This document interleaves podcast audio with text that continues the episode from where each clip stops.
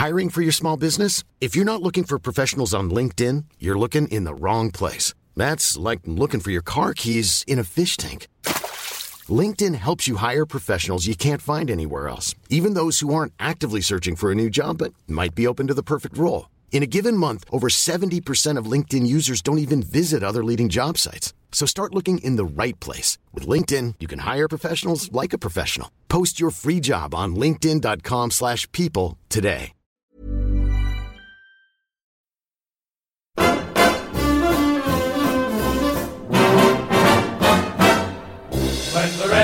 Robin comes bob, bob, bobbing along, along, there'll be no more sobbing when he stops throbbing his old sweet song. Wake up, wake up, you sleepyhead, get up, get up, get out of bed, cheer up, cheer up, the sun is red, live, love, love and be happy. What if I be blue? Now I'm walking through fields of flowers. Glisten, but still I listen for hours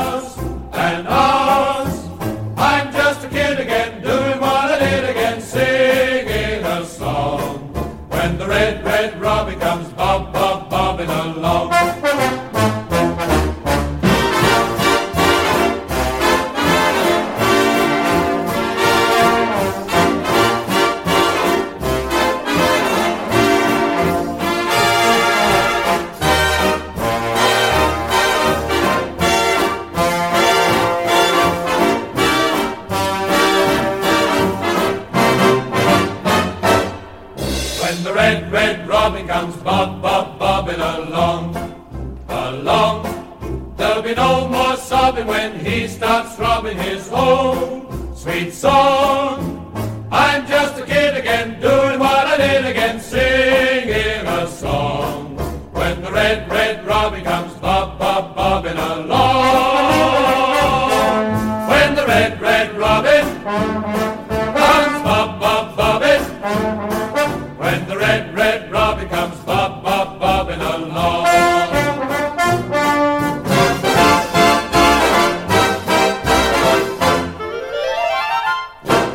When it comes to something, when the highlight of a game of football is eating a packet of smoky bacon. Welcome to Charlton Live.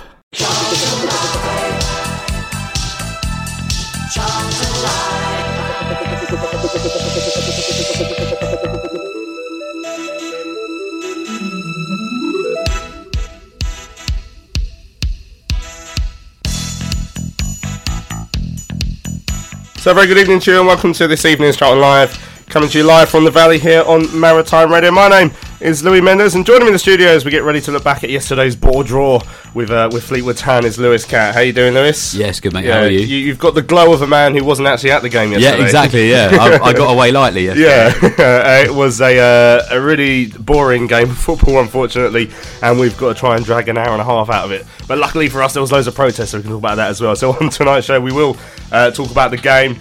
Uh, that that won't take too long. Uh, we'll hear from Lee Bowyer, our exclusive interview with the Charlton manager afterwards. We also, of course, covered the protest here at the Valley yesterday. Crisps were thrown onto the pitch uh, in protest uh, against the owner, Roland Duchâtelet. So we'll hear from some of the protagonists of that.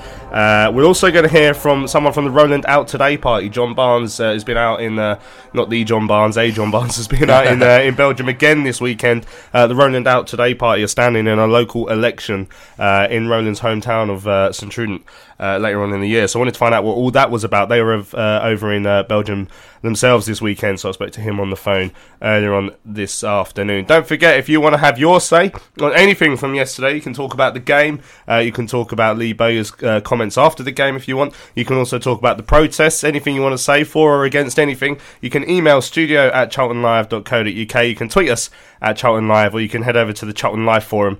Uh, there is a thread on there uh, to, to discuss uh, tonight's show. Right, um, Lewis, like I say, you weren't at the game, so it's going to be quite difficult for you to talk specifically about the game. But I mean, just overall now, you'll, you'll look at two home games in a week. You know, you, you tend to aim for four points from two home games in a week. We've only come out with one. Um, add that to the start of the season, we're still only one winning five now. How, how, how are you seeing our start of the season, taking obviously into context everything that's going around the club at the same time? I think it can kind of be expected with, with what's gone on in terms of squad depth and, and how the and how the season's really kicked off. We've maybe not sort of got out of third gear yet. Um, Tuesday night was was unfortunate. Of course, we were, you know, I felt robbed Tuesday. So writing that off, I thought that maybe that would put a bit of fire in the bellies of the players to go out there uh, and really thrash Pete, um, Fleetwood yesterday, but that seemed to not be the case, unfortunately. Mm, I mean, with, with Fleetwood getting that 5 0 win during the week up, up at Scunthorpe, do you then think, well, maybe they're, you know, coming into a little bit of form and therefore a point isn't as bad? Yeah, I mean. Or am I, am I, am I desperately the way, searching there? yeah, maybe maybe digging the positives. I think I think at home we've got to be we've got to be making the place a bit of a fortress, and I know I know it's hard with, with what's going on, and you know maybe the Valley's maybe not the nicest place to be playing football right now in terms of a lot of crumbs everywhere. Yeah, a lot of crumbs. Exactly. You trip over crisps and stuff. but you know, in, in general, I think there's a bit of a, a bit of a feel about the place at the moment of just all about you know all round frustration of what's going on. So I think maybe is that is that bleeding out onto the pitch a little bit potentially. Um, but I don't know. I think as a as a start of the season, it, it's not been that great.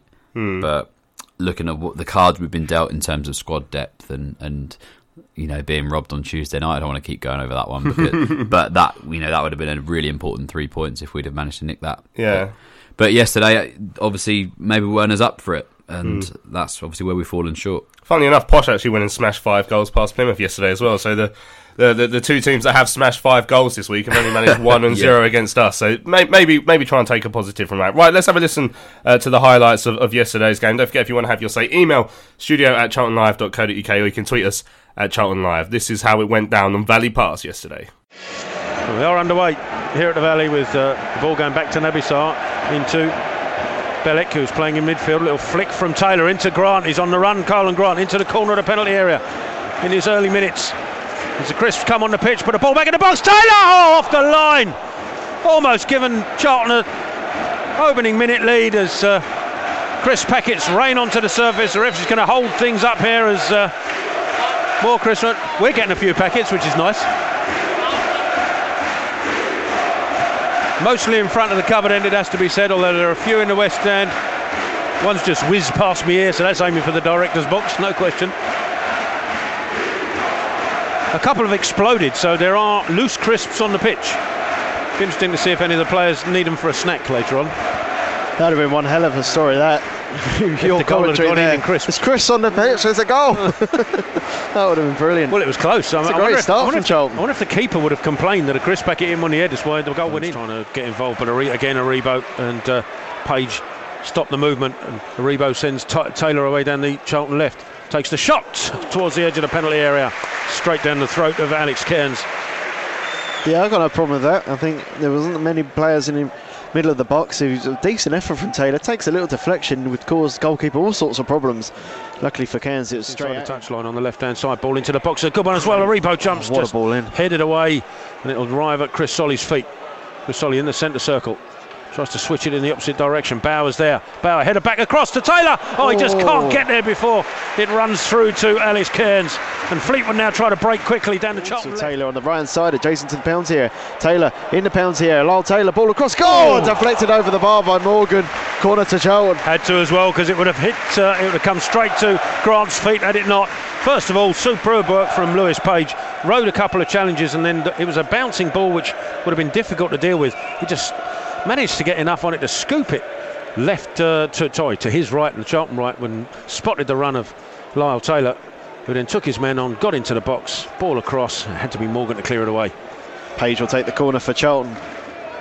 He's going to drill this in. Lewis Page with his left foot has done so towards the back post. Bauer's there. Bauer's won it and straight the goalkeeper. Two, two on the trot. That's found Bauer on uh, on the edge of that penalty area, and both times Patrick Bauer can't place his header beyond the, the back. Oh, that's a nice Taylor. Effort. Nice effort. Oh, it was a cross-come shot in the end from Taylor. Almost caught the goalkeeper out and instead went to the roof of the net. No, he knew what he was doing there. I think he wanted a little bit more of an angle on it to hit it uh, towards the left-hand corner uh, of the keeper's uh, left hand, obviously. But just a little bit too central for that to, to have maximum effect, but a decent effort nonetheless. Page going to get the first head of Burns. Burns just muscles him off the ball. Burns chip back to Evans. He'll go for goal. Cross goal and just wide. There's a little deflection off of Bielik, I think. Got very lucky. Holt gets on the left hand side. Two in the box. Holt with the overlap of Husband. Holt still with it, finds Husband. Husband takes a touch ball back to Burns off Oh, the line. What a superb block Lewis Page. Lewis Page. What and it's a block that deflected back off of oh. Evans. And the goal kick to Charlton, but Fleetwood should have scored there. There you go. And there is the half-time whistle to conclude a very stale first 45 minutes, which is appropriate as there's many stale crisps You on don't the know they're pitch stale. at half could be- time. You could be- imagine they, they are now. yummy. Burns down to Madden. Jason to the pounds area. Madden chips it back towards Hunter at the pounds here. Totally free. Hunter, great Save, save Dillon from Phillips. Phillips. Dives down to his left and makes an outstanding save. Pressure from Page just to force him backwards Ooh. and Coyle with an awkward ball towards Eastham and Grant's lurking and Eastham's guilty of possession. Now Aribo out left to Taylor for on goal. Taylor cross Ah. goal cleared away by Eastham. Just needed another half a yard on that ball across from Taylor and Charlton corner, were one chips it into the crowded area and Oh. oh, it's headed up in the air by Grant, I think. Towards the back post, Cairns is nowhere to be seen. It's an awkward one for Solly to get under control. Heads down, it comes to Pratley on the edge of the box, and Grant for a Oh, goal. it's offside. Oh. It's Oh, offside, but was that against Pratley, who left the ball? It was a quick flag from the linesman. Pratley didn't even touch the ball. oh, that needs to be seen again. Uh, right to Solly. Solly's still got Pratley on, on his outside. Pratley tried to return the favour to Solly into the penalty area. Ball back across. Going to fall right. Rebound with a shot. Oh! Oh! Just wide left of the post. A lovely move from Charlton to open up Fleetwood. Chris Solly playing a huge part in that, as was Pratley. But the ball back across into the penalty area. Find Aribo unmarked. You hit the ball on the full, just wide left of the post. A minute and a half gone of added time. Grant corner into the edge of the six-yard box, and it's Lapslie with a header, cleared off the line. I didn't see who it was, but keeper was nowhere. Lapslie's header looked like it was goal bound, but not. Page has it back for Charlton. Oh, he's lost out there, and he's thrown himself to the floor, and Charlton are in trouble here. Four on two. Martini on the right hand side, Madden. Oh, it's blocked away by Chris Solly. He looks at his watch and blows the whistle, and there we are. A game which uh, never really come to life. It's amazing how much better a, uh, a game sounds on the highlights uh, than, than it did uh, than, than it than it did in, in real life. So a, a goalless uh, draw in the end. Um, and I say, I mean, when, when you come into to a home game like that, and with all due respect to Fleetwood, who have actually started the season pretty well, but you know, again, if we're talking about a team who are supposedly aiming for promotion, then you know, a home game against Fleetwood, much as like an away game against Accrington was last week. I mean, that's the game you got to be targeting three points in. Exactly. Yeah, they're they're the games you want to be, especially at home. Uh, you want to be you want to be picking up the win. Um, and Rather as I touched on crisps. yeah, rather than just picking up the crisps. Yeah, but like, yeah, like like we touched on earlier, the, the Valley has to be has to be a fortress. Really, your home form is key um, in the division, and we, we should be we should be beating teams like Fleetwood Town again. Like you say, no disrespect, but we should be beating those sort of sides. And it looks like we started pretty brightly um, with that with that Taylor chance, and he scored straight away mid mid crisp gate. but um, yeah, you've, you've got to be got to be picking up maximum points. But that is ironic, actually. That our, our, arguably our best chance up in before the maybe the last ten minutes or so when Aribo had a volley was in that opening twenty seconds. Now, uh, Bowyer came out and said after, and we'll hear it on our exclusive interview with him as well, that he was actually thinking, "Oh, please stop throwing the crisp." But I mean, I, looking at it, it doesn't seem to make any difference. Charlton get down the down the wing, they have their chance, they have the shot on goal, it's cleared. Yeah. Then the the game's only stopped by the time it goes out of play. But- Exactly. Yeah, the, the, everything.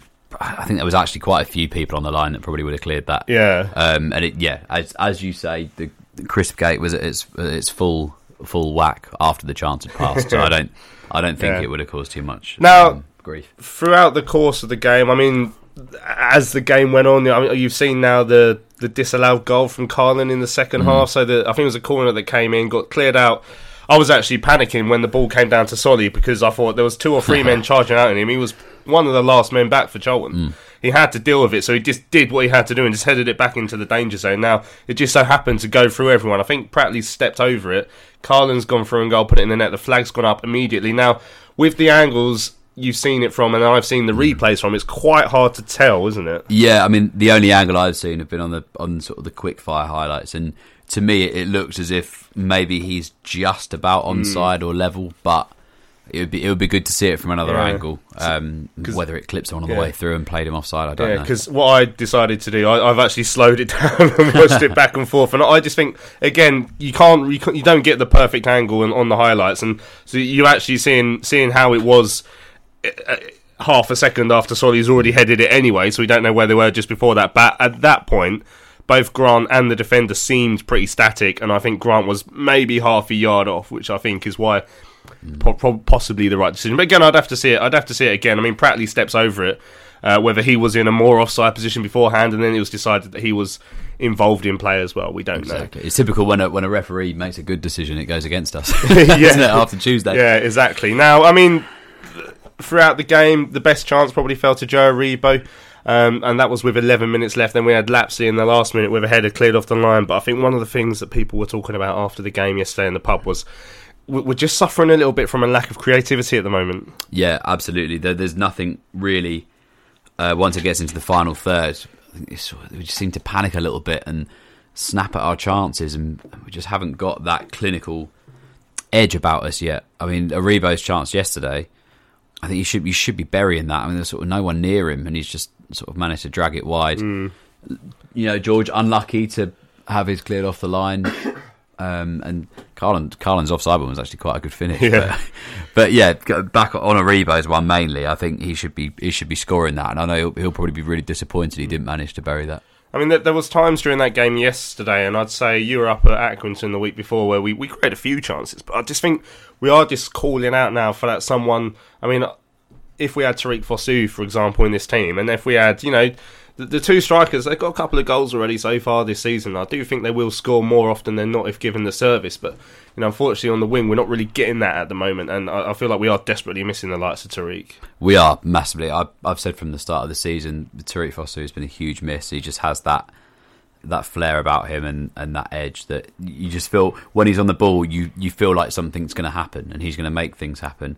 And even to be honest, a little bit with Ben Reeves towards the end of last season as well. He he had something about him too. And but e- not even Reeves may have been inconsistent, but having that quality even on the bench is something that would obviously aid us in games like this. And you know, you you'd look to someone like Mark Marshall to do that at the moment. That doesn't seem to be working. And then the two strikers, they both played 90 minutes Tuesday and played 90 minutes on um, up at Accrington. So they're, they're going to be absolutely blowing as well. And it's just not having that rotation. It was good to see Igor back on the bench yesterday. I think if he gets some minutes under his belt, I think I know Bowyer sort of touched in the interview. We'll hear it here in a bit. He was didn't do a huge amount when he came on yesterday, but he's a bit rusty, which is to be expected. But it's getting bodies back now, so I'm, I'm hoping now the bodies are slowly filtering back through the squad that we might maybe see a change in our, in being a bit more clinical. Yeah, that's one thing you guys can have your say on. If uh, you, let us know what you made of Igor's uh, performance when he came off the bench for the last half an hour or so yesterday. Uh, studio at charltonlive.co.uk or tweet us at Charlton Live because that's a player that the fans were calling from quite early on. Uh, when he came out to warm up, they were calling his name. Remember how good he was when he first started at this club in the Championship. But his performances after his first major injury, even for Charlton, were pretty poor, if I'm being honest. So, you know, do you think he can still do that? Let us know. Um, another thing we've been talking about decision making. So, of course, we've been talking about creativity. Part of that probably is decision making, and it's something that seems to have blighted Charlton the entire time I've ever watched him. To be fair, but I mean, there was one standout one yesterday where where Lyle Taylor got slipped in on the on on the wing, tightish angle, but threw on goal, and he decided to square it, and now.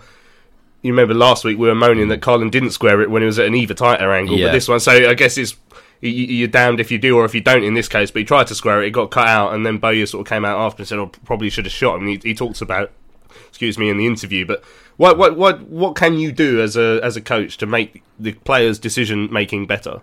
I think it's it's difficult. It, obviously, they're working on it in the week at the gra- at the training ground and everything. Um, I think maybe getting a few more mature heads in and around in and around the place to sort of to aid it in training. You know, Billy Clarke, Ben Reeves, those sort of people have have been in the game a while. I mean, you're you're dealing with people making these decisions that, that are you know barely out of their twenties or are barely out, you know, 18, 18 to twenty years of age. You know, Karlan, he's only just turned twenty, isn't he? Twenty one Yeah, and then you know you, I know you've got Taylor there, and he's he's played in the in the league a long time, and he's got a bit of experience. But you've got people around you, and you're sort of relying on uh, on on those people to to help you. So Lyle yesterday he squared the ball because maybe he thought that was the best option. He thought to maybe not be greedy and, and, and play it play his man in. Unfortunately, it gets it gets cut out. Karlan the week before, the young head sees the sees the headlines, wants the goal, doesn't square it, the chance comes to nothing.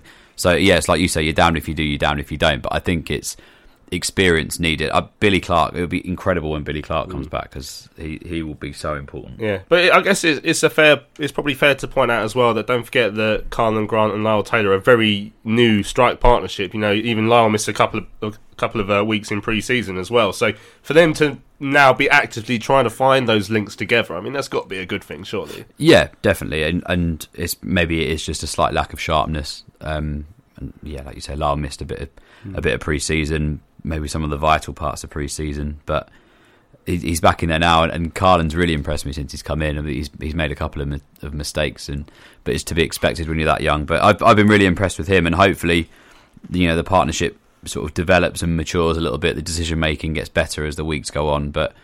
I think we obviously you see it from the outside that you want these things to happen instantly, and with the squad we have, it maybe that's not going to be the case. Now, one of the things I've written down in my notes from yesterday's game, and it's something I've sadly I had to put in my notes quite a lot because we're, we're talking about the lack of creativity from the wing. And you know, Mark Marshall came in yesterday and again, and he's it's, it's still not clicking for him, and I just can't get my head around why it's not happening for him at Charlton. No, and it's such a shame because know, I think Nath touched on it last week that he was just so important for Bradford in that season when they got into that playoff uh, final, and he's obviously got something about him because he's done it at this level, but it's just not clicking for him at all. Whether whether when he got injured at the start of the campaign last season, if that's rocked him and he never really caught up because he was new at that point. He'd only just come into the club, so maybe he hadn't bedded in properly at that time.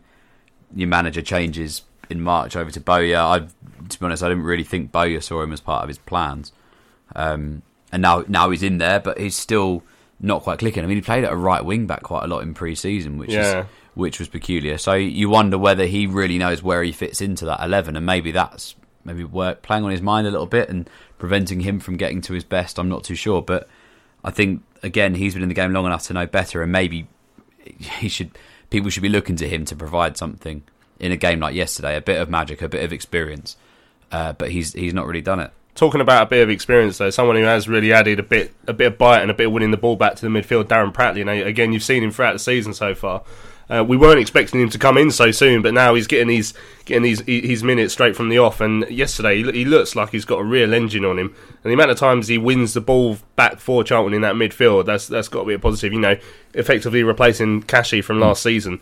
Um, we'll, we'll see about his passing still. We'll still still got to see about that. But he's certainly winning the ball back a lot. Yeah, you know what? I I've been so impressed with Darren Pratley since he came in, and I'm surprised because there there was a lot of negativity from the Bolton fans when he mm. left. They were they seemed to be really happy to be shot of him. Which, if he play if he was playing like that, I've no idea why because he's committed and he's you know he's not the quickest player, of course. You know you you know he's maybe a bit leggy and stuff, but he's if he loses, the, I saw him lose the ball up at Accrington, and he made an incredible run to go and win the ball back, and that's what the fans love. They love someone that's got, like you say, a bit of bite about them. Is a bit rougher, maybe in the centre of the park. You you need someone to make a bit of a last ditch challenge where the entire crowd go, "Ooh, it's Darren, it's Darren Pratley," and and it's nice to have him in there. And yeah, like you say, almost a direct replacement for for Kashi, um, if he can be as as good as Kashi and, and stay fit more than Kashi, then we're we're laughing. I thought uh, I thought Big Nabs had a had a classic Naby style game yesterday where there were some moments that were just brilliant. Like there was there was a couple of ones where he, he ran out of the defence to cut out passes. There was one sort of on the corner of the Charlton penalty area where we were trying to play it out, and my heart my heart was in my mouth. But he dropped his shoulder and played a simple pass and got another attack going.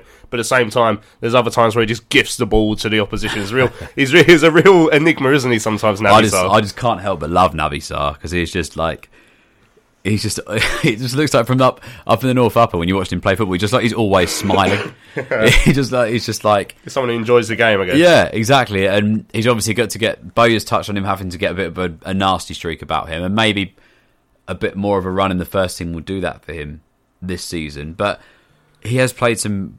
He's played some really good stuff, and he, he looks really comfortable on the ball.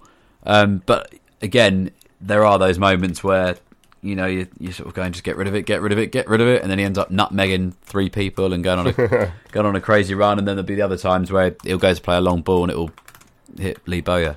Yeah, well, yeah, I'm, I'm very excited for the first time that he actually scores like like the goal he did against Brighton in pre-season. He scores that in a proper game. I think the, the valley will erupt in, in a mixture of joy and shock, which we look forward to. Now, someone else who stood out for me yesterday, and I'm really pleased with this, is, is Dillon Phillips, the goalkeeper. Now, we've been talking on this show over the last few weeks, ever since you know Jed Steers come in on loan from Aston Villa. I've been worried that that means that Dillon's going to lose his place. But Bowyer said when he signed him, it's to push Dillon, and in fairness, it has because. I mean the save the save he made from from the header yesterday in the in the in the second half, there was like a header into the uh, in, in uh, you know from about eight nine yards out that he tipped around the post. I mean that was a brilliant save, and I, I really don't think he's put much any feet wrong so far this season. No, he's done him. He's done himself absolutely no harm in the way he's played, and I was the same as you in thinking that when Jed Steer came in, maybe other keepers could have been a little bit disheartened if they'd have come through the through the academy and they've waited year upon year upon year to get their shot. Gets given the number one jersey, probably thinking, "Fantastic, this is my this is my chance." And then you sign in a, a keeper of Jed Steer's caliber, you know, championship was starting the week before for Villa. He, a lot of people would probably get disheartened, but he's he's really pushed himself, and I was I was impressed with him up at Accrington. I was impressed with him again Tuesday night, and the save yesterday from the header was again was sensational. So I'm really really happy for him, and I, I long may it continue because he's been extremely patient and he deserves his chance. Yeah, I think the the most probably one of the most exciting moments of play uh, in yesterday's game actually came right.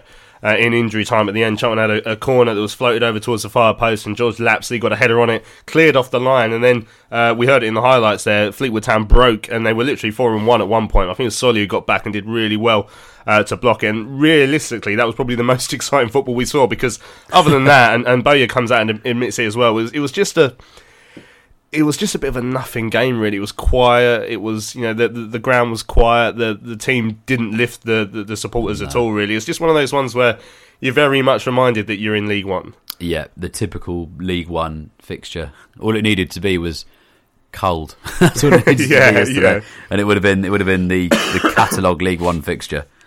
Um, but hopefully there won't be too many more of them this season, and, Yeah. we, can, and we can just kick on. Hopefully, right. Um, after yesterday's game, Lee Bowyer normally comes in to speak to Terry, but there was an administrative error in game which meant that Terry was out there speaking to Dillon Phillips uh, after after yesterday's game. So I caught up with Lee Bowyer uh, after the game, and uh, this is what he had to say to me. It's just one of them days. I think it was just a bit dull, wasn't it? Like from start to finish, it, it, there was no really no atmosphere. Um, it, it just seemed one of them days, you know. But to be fair, like after Tuesday, like the effort they put in, they looked a bit lethargic to me. Some of the players and it just seemed a bit sluggish and slow. And but but to be fair to them, like they. I thought they moved the ball well again at, at the times. They from back to front, like we've created twenty chances, and only hit the target five. So that's where we're going wrong. So we're getting into good areas, but they're making the wrong decisions still. So I have to look at that myself and um, and try and correct that the best I can. But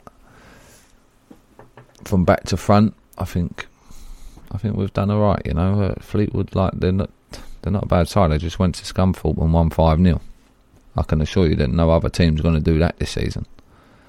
So that just shows that they they've got a good way of playing. Um, that's why I changed the formation today because they, they can hurt you, and they showed that at times on the break. They they broke on us, and Chris Solly at the end there. I think Pagey got caught, and then Chris Solly was two against one, and then slowed the fella down and and, and blocked the shot from went out for a corner. I think Pratley and, and Chris Solly were and Pagey. I think them three was our, uh, by far our best players today. Um, the others were could be better. Let's say they they could have been better. The rest of them. I guess we've we've talked about sort of decision making in the final third a few times so far this season. We saw, you know, a couple of times today. Perhaps if Taylor, when Taylor squares it, perhaps he would have shot, and, and other times like that. Is it just? I mean, how can you try and help to fix the, that for the players? Do you know what? It, do, do you see what happened there? So then Karlan was in an area, and then he tried to square it to Lyle. I think in the first half. And then, so then what happens is then Lyle now tries to square it to to Karlan.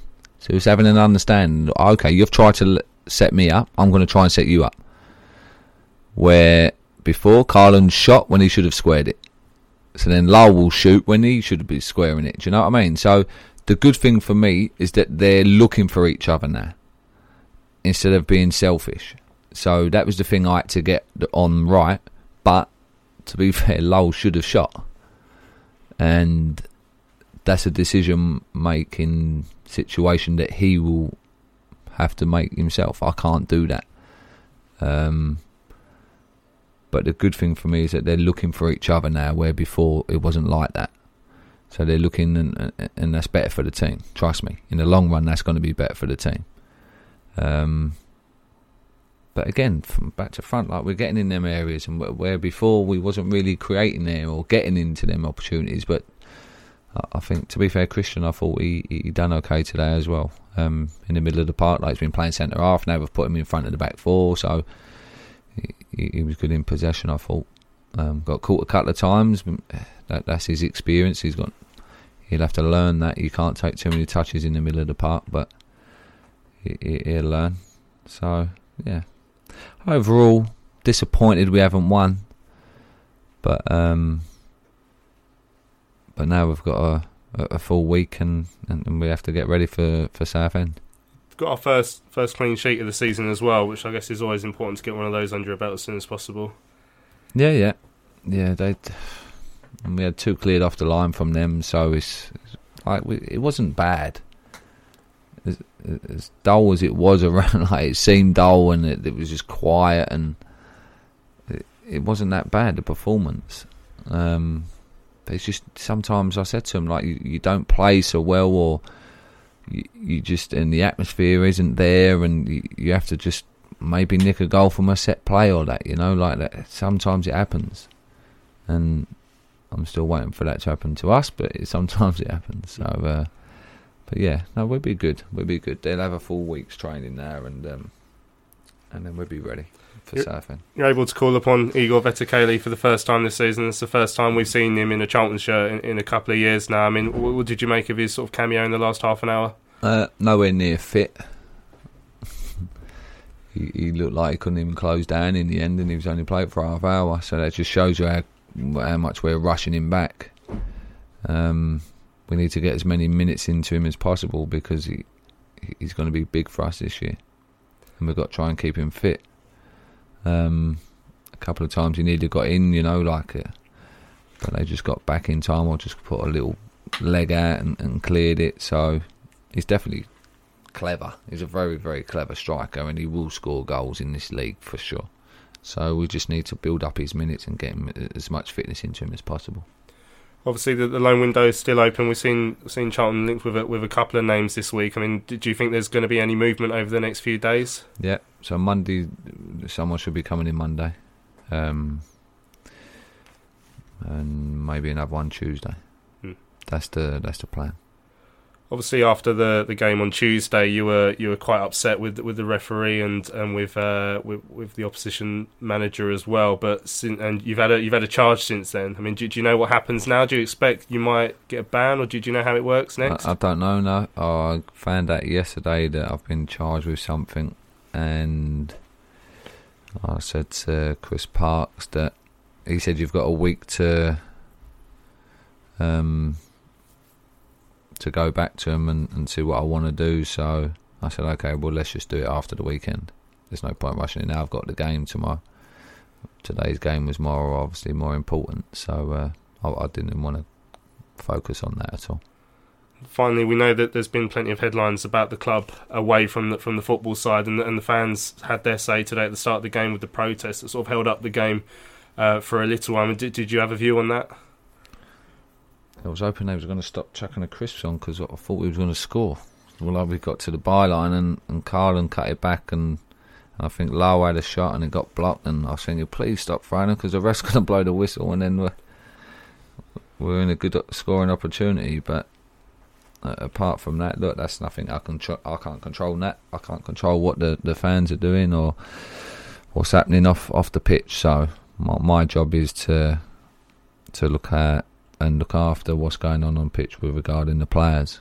Anything else is out of my control. I can't I can't control nothing of that. Is it quite easy to sort of keep that sort of stuff away from the players? Because I guess it would affect people that they would work with day to day. The some of the headlines about the bonuses and such. So is it just your your job to try and just keep it as far away from the players as possible?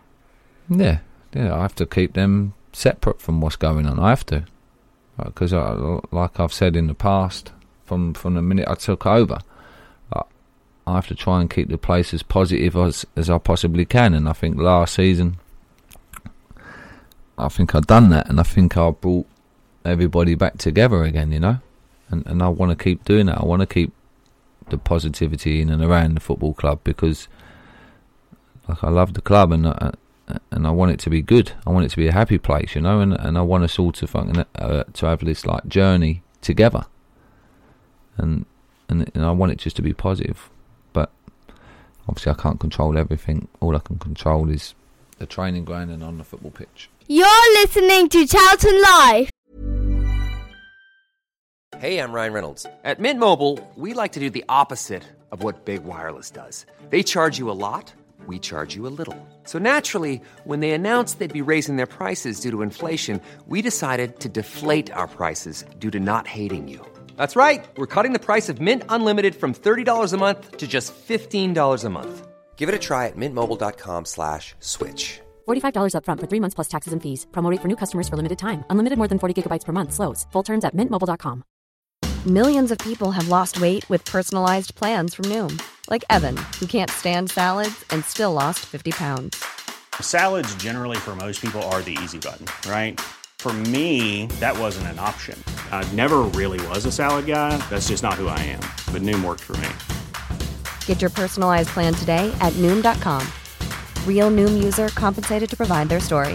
In four weeks, the typical Noom user can expect to lose one to two pounds per week. Individual results may vary.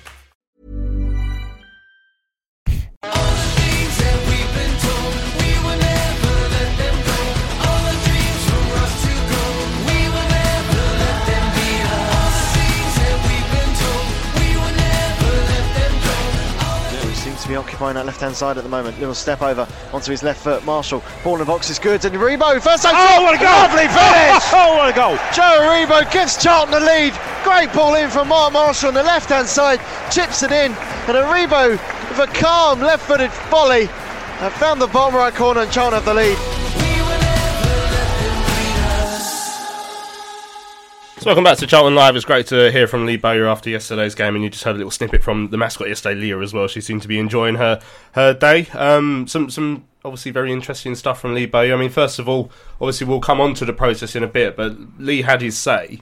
Um, and he sort of um, he, he, did say he, I mean that's the first time that we've had one of these protests that hasn't had the game called off within three seconds. So hmm. actually, just ironically, we happen to be having our chance now obviously we still had that chance anyway. He was talking about before as the ball was going forward. He was thinking, "Oh no, I hope it doesn't get called off," but it didn't.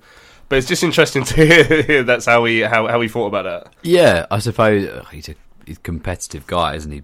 Bo, he's he's played the game, so he's he's thinking about that that hit in the back of the net, and the ref saying, "No, sorry, there's a there's a pack of prawn cocktail and blocking the keeper's view or something." Yeah, but you know that that wasn't the case. So I, it didn't really it didn't really affect that much, did it? It was just it must be quite weird just standing there and having crisps flying over the top of your head. I had some hit me in the back great for you in the Yeah. uh, in the in the media bit, just like whoosh. I heard Terry say he had a couple Yeah. land in his lap. Yeah, no, I got hit on the back of the head, and then uh, someone behind me was encouraging me to throw them on, but obviously I, I'm not a hooligan, so no, obviously I would be improper. so I just handed them to him and let him do it. Um, uh, also, obviously, uh, loan window still open. Talk about a couple of signings. Mm. Um, sounds like uh, Cullen's in the building, from what I've heard. Nice. Uh, so uh, from West Ham, so expecting him to join uh, join tomorrow. Jo- Josh Cullen, even from West Ham, 22 year old midfielder. The other one, I mean, I've heard uh, people have been talking about Eunan O'Kane, and I don't know if that's true or not, but that's the name that's been floating around. But yeah, I don't, I don't know if we maybe he's a bit out of our out of our reach with, Yeah. in terms of salary. Or, you know, he's at Leeds, Championship wage, probably earning a decent amount of money. I suppose it depends if they want to do uh, Bowyer a favour, doesn't it? Do their old their old servant a favour, give him a give him a Mm. decent deal. O'Kane would be a good addition, but But Um, Cullen in particular, Cullen be- I mean, because yeah. obviously we're looking for someone who's going to replace Jake Forster-Caskey. Do you Mm. think is he the man that will replace him in the midfield? Is he that sort of player? Do you think? Or Um, yeah, I haven't heard a huge amount about Cullen. I, I know he spent a bit of time um, at Bradford. I think it was that last season he was on loan Yeah. at Bradford. Um, and he impressed at Bradford. yeah, he sounds of it. did. Yeah, so look, any any addition at the moment is more than welcome, and we know how much of a miss Jake is. It would be silly to ignore how much we're going to miss him this season. But hopefully, you know, this guy's young, hungry, he wants games, he wants minutes, uh, and hopefully he's going to come in and impress. Yeah, excellent. Right, we've got loads of tweets, emails, and, uh, and messages on the forum uh, to, to read out. So thank you for, for joining in. Don't forget, if you want to have your say on anything yesterday, email studio at charltonlive.co.uk. You can tweet us at Charlton Live, or you can head over to the Charlton Live forum and leave a message on there. And that's exactly what Mendonca in Asdas has done. He says, Happy birthday to me, which is very kind of you. Uh, thank you, Mendonca in Asdas. Uh, I don't know about living the dream. Yesterday was a bit of a bore fest, to say the least. We desperately need to get our injured creative players back and sign uh, some new ones as well. Have we got anyone at the club who can put in a decent cross? Well, Pagey can. Pagey can put in one hell of a Pagey can cross, put in a very good cross, But uh, he he appears to be the only one, unfortunately. But uh, yeah, Lewis Page's crosses uh, are absolutely delicious when it, when he gets that right. Uh, Mendonca in Asda's carries on strikers are crying out for service. We miss Pearce at the back big, t- uh, big time, although Naby's done all right. Performance and results all a bit meh. Uh, still recovering from Southend away on Boxing Day, uh, dreading what they might do to us on Saturday if we don't show up. He ends it with uh, hashtag Roland out, hashtag crisps are great, uh, and I can't disagree with that. Um, yeah, talking about Pearcey at the back, for example. Like, I mean, uh, as I was saying, like Sar- Sarr's got this. He's got a mistake in him, and he'll, I, I always think he always will do. Unfortunately, because because that's Naby Sarr. But you know, say you you he's probably when he's doing it properly, our best ball playing defender. You'd argue. Yeah, um, and to be honest, I, I look back and I think like apart from pre, I know pre-season, Naby had a bit of a howler with it, but you taking that out of it, he hasn't really made a huge amount of errors. I seem to remember. In, he hasn't had a huge It's- amount of game it's- time, of it's course. just giving but- the ball away and yeah, stuff like that, But really, I mean, I, I look yeah. at you know Bauer last season up at down at Wimbledon. That led to a goal. Piercy made a mistake at Bristol Rovers the week before. That led to a goal. So I think you're in that you're in that last line, aren't you? And you're if you make a mistake, it's you, you're relying on people around you to Hmm. to recover that. And and Naby, of course, he's, he's comes across as this you know this big unit that could maybe be a little bit sort of I don't know, just like off off balance, isn't he? He looks like he's a bit out of, out of proportion or whatever. But Yeah.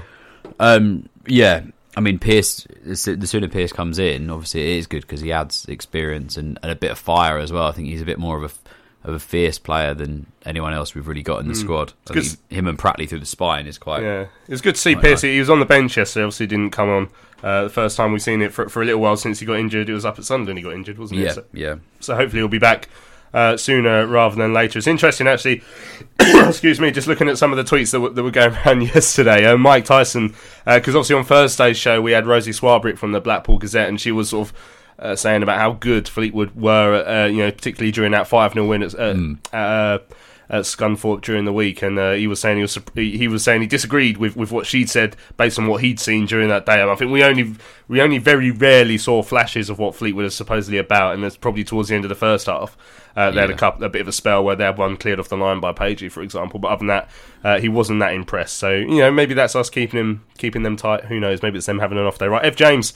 Uh, says ineptitude sums up Charlton. I'm afraid devoid of any ambition in front of goal. Get a grip. My summary of the game, rather uh, my rather austere view of the game. I just couldn't get excited. Something has to happen and quick. I like Marshall, but to see his face when he realised that he was to be substituted uh, was, in my view, sad. He's a great talent, but just hasn't produced it at Charlton.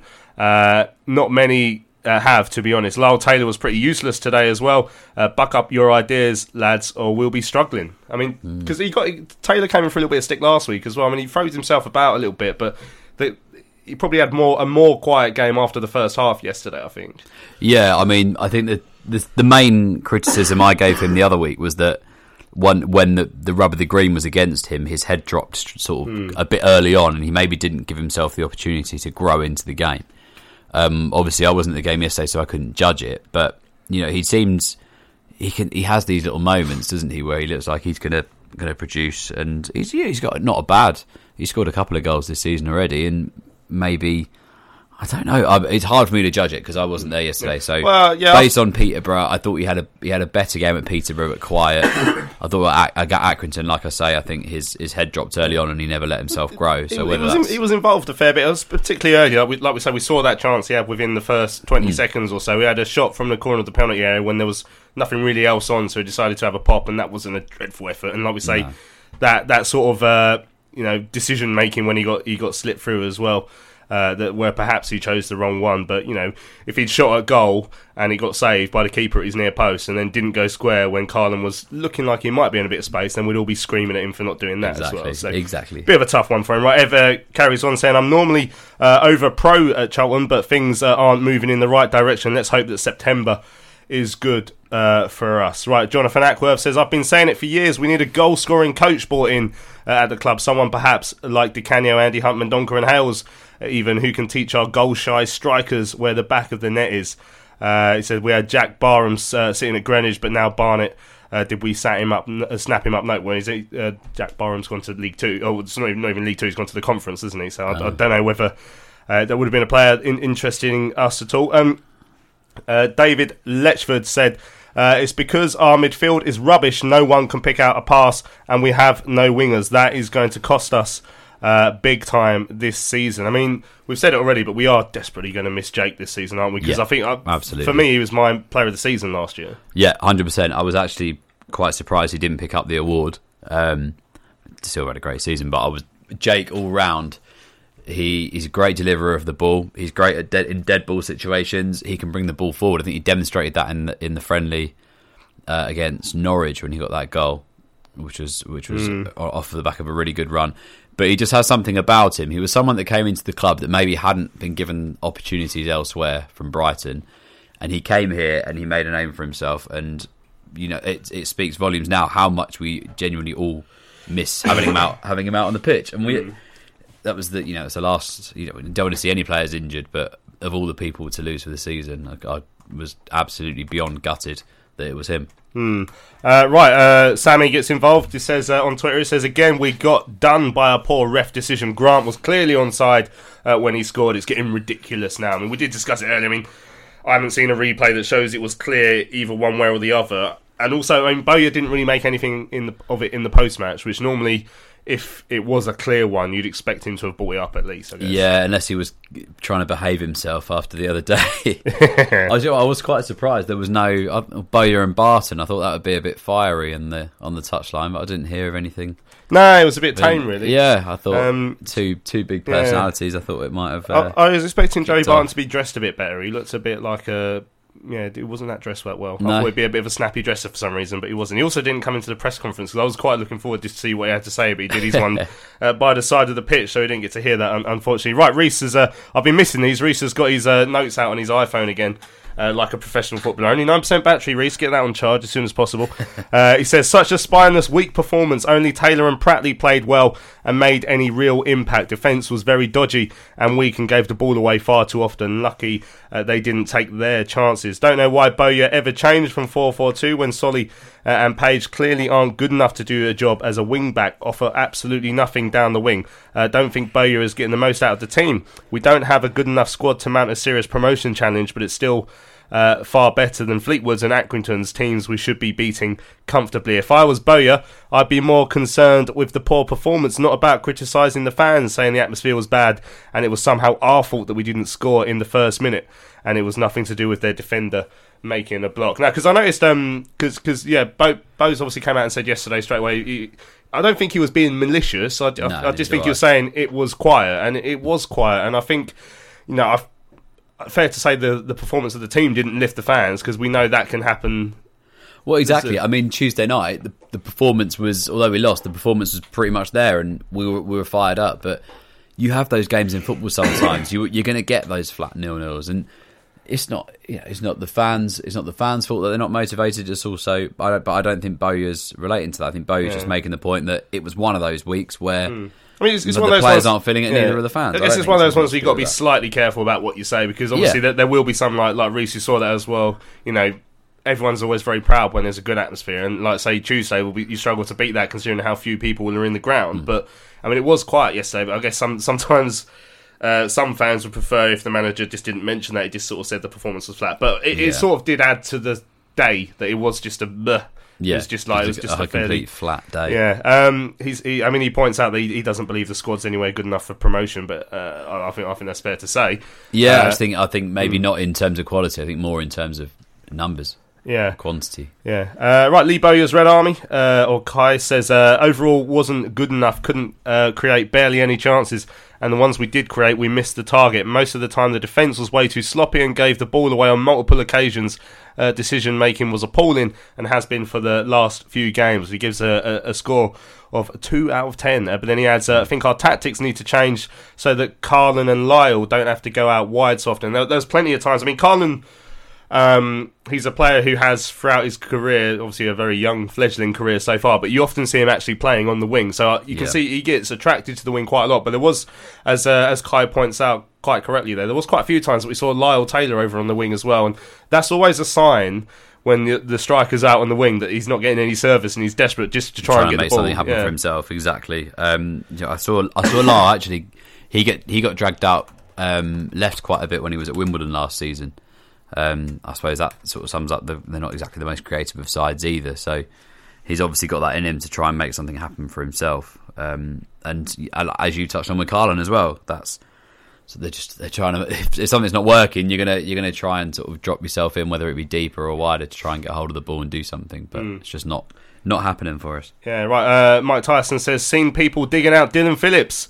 Uh, don't get that he kept a clean sheet Tues uh, yesterday. Tuesday, beaten only by a penalty. Accrington could do nothing about their goal. Sunderland slightly at fault if you're being really critical, but no, he's had an excellent start to the season. Yeah, I'll, I'll be so I'll be shocked if, if people are digging out yeah, deals. 'cause I I have got to 100 brilliant, percent yeah. agree with him there. I think Sunderland's the only game you could be slightly critical, but that was his first real league start, wasn't it? In, in a what? Maybe even, was it his first league No, start? he had a few, has did a he few, started few before? Yeah, last season, didn't he? And the season before, but yeah, he's um, yeah, I, I just think he hasn't put a, foot wrong. It's one of the things if, that with the Bowyer interview yesterday, I was actually going to ask him because it was quite a long one already. and I do want to keep him. I was going to say like, you must be pleased because you said that Steer has come in to push Dillon, and that's exactly what he's done. exactly, hundred percent, and it's it's it's working. And he's you know yesterday clean sheet, yes, pretty rubbish game, but maybe that's sort of rubbing on that. Maybe that's why he's they're finding a bit of a scapegoat there somehow. That how that can relate to a keeper who's kept a clean sheet, I don't know.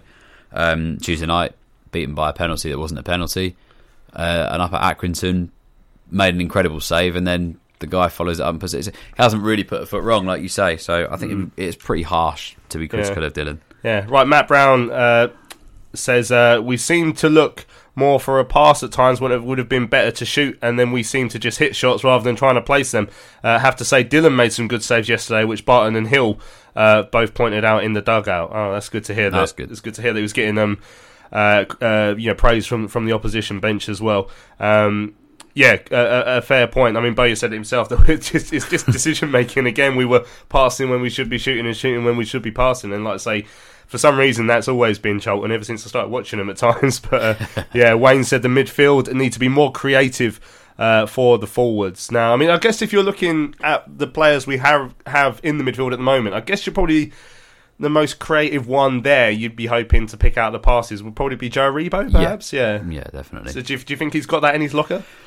I think he has. Um, I think on the ball, I think Aribo is shows real, real bits of quality. I, I think we we spoke about it a couple of weeks ago. Where he seems to get surrounded by players and sim, somehow manage to create the space and play a pass. Um, but again, a very young player. So is it fair putting that weight on the player of that age's shoulders? Probably not. Hmm. But that's what we've got to look to at the moment, and he's he's an incredible talent, and I'm hoping you know now. He likes. You think last year we've, we've we had Konsas and the Lookmans and stuff like that. Maybe this year he'll be the sort of standout academy guy. Yeah. Uh, right, Matt says we seem to look more. Uh, sorry, I've already done that one there. Ryan says Mm-hmm. no width, no creative spark. Ajose should have come on. Now it's interesting because I felt when Nicky came on on Tuesday against against Peterborough, he actually added something a bit different to us. Now we, Yeah. we know that you know I know that Nicky's never never quite been the Nicky Ajose we were hoping he would be, but. You know, he, he's cer- we certainly seem to look a bit more lively up top when he came on on Tuesday. So I just wonder if he might have been tempted to do that again because quite clear to say that he doesn't seem to be Bowyer's first pick for anything, does he? But No, of course not. And um, I think you may, yeah maybe he, he could have come on yesterday in, instead of Igor. I mean, we're sort of pushing Igor a little bit too much. Um, I got to take it. Jose didn't come on yesterday at all, did No. he? Which is a bit of a shock because I I do think he, when he came on on Tuesday night he he you know he he changed the game and he brought he brought something fresh to it. But he's he's had a full pre-season behind him. Really, he's not. Mm. Of course, he's not had the minutes in the league, but he had a full pre-season, a full program. So he's obviously he's in a better physical condition than than Vetokele. So maybe he should have come on yesterday. Something could have happened, but you, know, you could look at that. But again, it, it depends what Nicky Ajose is going to turn up, doesn't it? Yeah, right. Thomas Roper uh, double tweeted earlier says, uh, "Would love to listen to Charlton Live tonight, but feel be hijacked by naive people tweeting uh, in that the bigger problem at the club." In the past four and a half years, suspiciously slow takeover and Roland's arrogance and treatment of the whole club are the protests rather than those managing uh, the club. Uh, there's one guy on Twitter telling us the Aussies are going to be amazing, give us a war chest to get us in the Premier League in five years and get us in schools and colleges. But that guy will go unnoticed versus the amount of undue criticism that people like Rick Everitt uh, will receive. Uh, tonight, I know there's certainly because obviously we're going to cover the protest in detail. We've got interviews with CARD as well, but obviously we've got loads of tweets from people who were at the protest or, or decided not to go to the protest. We're going to cover it from every side because that, that's the nature of the show. Everyone's allowed to tweet in. Yeah. Um, but yeah, so there's there's certainly been quite a clear division. Uh, not, not not between all fans, but you know, there's certainly a section of fans who don't want to get involved with that sort of stuff and, and aren't happy with what's happening. And there's also a section of fans who are happy to, to protest and stuff as well. So it's, it's quite interesting, and it's quite you've got to try and manage that quite well tonight because there's people from both sides. We've got to make sure they're both heard. Um, so straight away, um, London at Giza, complete non-event. The protest and the match both were turgid, uh, but we got publicity, I suppose. Dari the protest, and we got a point. The footage going around on social media uh, about the protest are embarrassing, though. A handful at the window shouting, and a few packets of crisps on the pitch. And actually, he's actually summed it up quite nicely there, London at Giza, because he's got both sides of it there. Like, Yeah. I mean, if I was at, obviously I was at the protest yesterday, I was covering the protest, I was filming it, I was seeing what was going on. Um, it certainly wasn't the biggest one in terms of numbers, um, and f- photogenically, it didn't look that amazing compared to what we've seen maybe two years ago. But at the same time, as London Giza says, it's still got on the back page of the Evening Standard twice this week. It was on the front page of BBC Sport yesterday. The protest, the Chris thing. No matter what you say about whether you find, I mean, I can't understand how you can find it embarrassing because who's who's taking the No. mick out of you? Like, it's, it's, it's- yeah, but um, it was on the telly, it was on the radio, it was everywhere. BBC London sent down one of their main people yesterday for Charlton Fleetwood, which they would never do. Normally, I'd have that gig. They they sent down one of their main people purely because there was a protest. I mean, it got the reaction it was going to get. Now, you say it was, if you say it was, say, a, a bit of a non-event. Now, I don't know. You know, there's not going to be big explosions and stuff. You're going to come down here, people are going to shout a bit. There's going to be Chris. You might it might feel like nothing much is happening, but the thing is, it gets what it wants, and that's newspaper headlines. There's not going to be one single protest where all of a sudden Roland Duchâtelet is going to wheel down a window from a car that he's driven past and went, "All right, I'm off. Sorry, you guys have sorted that out." I It's- wish. Yeah, it's just a drip, drip, drip effect, and this is yet another headline in in the papers that even went out to Belgium as well. Exactly, and it's that it's it's a bit of a ripple effect, isn't it? You know, you've got yes, numerically was the turnout as good as it's been previously? Probably not, but then more people are staying away now. You know, the initial protest we were playing championship football poorly, but we were playing championship football. The the ticket sales were a lot uh, were considerably higher. That was when it was really raw and it was really starting to kick off. And I think some people see it as like we've done the we've done the you know the missiles on the pitch. We've done the shouting at the West Stand. It hasn't done anything. There's no one, you know, there's nobody up there to shout at. Richard Murray's on holiday. Tony Keohane somewhere else. Blah blah blah blah blah. But then it's like it's like you've just said. Yes, that is the case. But people have turned out. It's got on every single sports media outlet that you can think of. Anything you open, it's there. Jim White was here yesterday.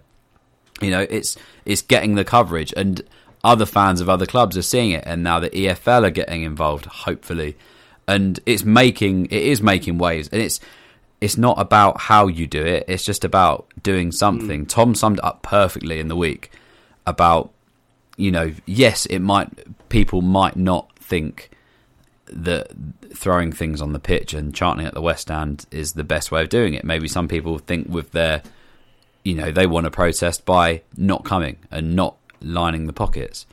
But it's doing something. It's just the fact that you do something, whatever that may be, no matter how little, how small, as long as whatever it is, it's getting the attention. And people know in the footballing world, people aren't stupid. They know that Charlton are a club on their knees, and every single thing you do, whether it's throwing a packet of crisps on the pitch, whether it's staying away, whether it's just going and charting outside the West End and then not bothering to go to the game, you're still doing something about it. And I think that's where maybe people can be misunderstood a bit and think that you know things are a non-event, but Hmm. they're not really. They everything has its own So impact. if, if, if there was if there was a legal protest Mm. that tomorrow you do it, and like I say, Roland was here, or Roland would suddenly fly over and say, "Oh, just, just let me sign the club away. I don't care." If there was a way of doing that, then people would do it. But Absolutely. there's not. No, and that's why not. people. I mean, it's difficult to come up with ideas. Like I say, yesterday's ideas certainly um, caught the attention. I mean, people say, "Oh, it's embarrassing. It's a gimmick." Well, gimmicks are It works. Gimmicks work. It works. Yeah, it's like about say. a ridiculous Yeah. story about someone having to ask Yeah. permission to eat crisps at Yeah. their desk. That's the fun. The funny thing about that story is it was so ridiculous. I mean, like I say, I, I mentioned it first. I heard that story two or three weeks ago, and I thought this is just a bit silly. But Mm. when you back it up with the fact that it's it's the bonus situation, and this is the working conditions that people are being forced to work under, that's when it sort of marries up together and it becomes a big story. And we'll hear from uh, Clive Harris from Card uh, in a minute why as to why they, they threw their weight behind the, the support of, of the staff, of course. Uh, Simon Holland says, really think it's about time the Australian consortium made a public statement about uh, where they uh, where they are uh, with the takeover. Conflicting information about one, the EFL waiting for processing paperwork, but two, according to an EFL source that Rich that Rick Everitt tweeted about, he said that EFL say that's not the case uh, uh, that they're aware of. So what's going on? So obviously, obviously the conflicting stories there. The club in their fans forum uh, message suggested that and suggested that there was some sort of paperwork issue that they're waiting for from the Australians. Uh, Rick Everitt said that he had a source that said this isn't true. Um, so I mean, obviously. With the Australians, there's going to be some sort of non-disclosure agreement. There always is Yeah. in big deals like this. Um, but do you think if, if it was possible, because they had had a released a statement a while ago, I mean, judging by the statement that came out from the club this week without the Australians, it, nothing's changed according to that. So if they come out and release another statement, is it just going to say the same thing? More than likely. I mean, it's. I don't. know- I don't know what paperwork they're waiting to process. it takes. It take a really long time, whatever it is. But Would you ever do that? I mean, I, whenever I get like have to change waters, like change your energy supply, and you've got a form to fill in, it's like, oh, I'll leave it for six months. yeah, exactly. Yeah, Maybe I'll that's leave, what it, I'll leave it for a bit. Yeah, that must be what it is. That's got to be it. Right, back to the football. John Pitcher said, uh, lack of midfield creativity. Marshall was anonymous. Aribo not at his best, and Pratley not suited at all uh, to an advanced midfield role. Lee Bowyer needs to find a creative spark, and soon, or we will be seeing a lot more uh, performances like this. Right, uh, 100% Charlton sent us a, a screenshot from Lyle Taylor's Instagram, which we'll come on to later because you, you've got that ready as well, Yeah. uh, Lewis. Uh, Tim Jackson, hi all. Yesterday was a black day for our club. Not enough fans to make a protest worthwhile. Awful football and an exhausted team. A mental exhaustion from four years of fighting Roland, leaving fans unable to support the team or protest. He says, glad that we're away next week. Yeah, but we're away to Chris Powell as well. It's going to. Uh, just. Makes it you, even worse. Yeah, kick you when you're down. Ev says uh, our midfielders are void, but if we do uh, get O'Kane, I think he's saying, uh, and Fosu and Reeves, and eventually a fully fit Clarke, uh, then we'll steamroller this league. Only four games gone, lads. Well, so five, five games in now. Uh, still plenty of football left to be played. Uh, Ch- uh, says a desperately depressing day. The arguments between the fans, especially at the poorly attended protest, and the bloke behind me shouting at me uh, to sit down during the crisp throwing. Toothless team bitterly disappointed, uh, but at least the protest was noticed uh, by the press. oh, excuse me. Um, yeah, it was interesting actually. Like I said, one of the anyone who was at the protest yesterday, there was this bizarre uh, situation where it all got a bit, it all got a bit unnecessary. Um, with a couple of fans who are on the stairs going up. Now I know I know the fan, I know him quite well. If you whenever you hear the words Charlton Live on this show, it's him saying it. He was the fan who got involved. Uh, it- so basically, I, I went up and spoke to him after because you know he's, he's, he's a good guy and I know him, and I've never seen him in a situation like that before. Yeah. Um, and understanding of the situation is that he was like, he's a season ticket holder. He was going up to his seat with his son, um, and there was a shout from from down downstairs. I'm not sure exactly who it was. I'm not going to. I don't think it was from the, one of the main card people, for example, but it was someone who was attending the protest. Or Yeah. something along the lines of what are you doing? Why are you giving him money? Uh, and obviously that that that is one of the splits in the fan base at the moment. Is there some people who some people who don't care about Roland, but this person's not in that situation. They're someone who do ca- does care about the situation, has attended marches before, um, had crisps in his pocket, ready to do whatever with part of the protest. But at the same time, he wants to go and watch football with his son. Now that's you know, that's some people, and more than entitled to do that. You know, none of us have stopped going to games, but a lot of people have. Um, so that's why it got a bit heated and. excuse me, and it was it was disappointing to see that because I think it's worth remembering that as a fan base, you want to try and stay to, as together as possible. You know, according to the the fans saying it, Roland is the enemy here. You know, not other Charlton fans. Now, there's, like I said, there's so many different lines of Charlton fans. There's Charlton fans who want to protest Roland.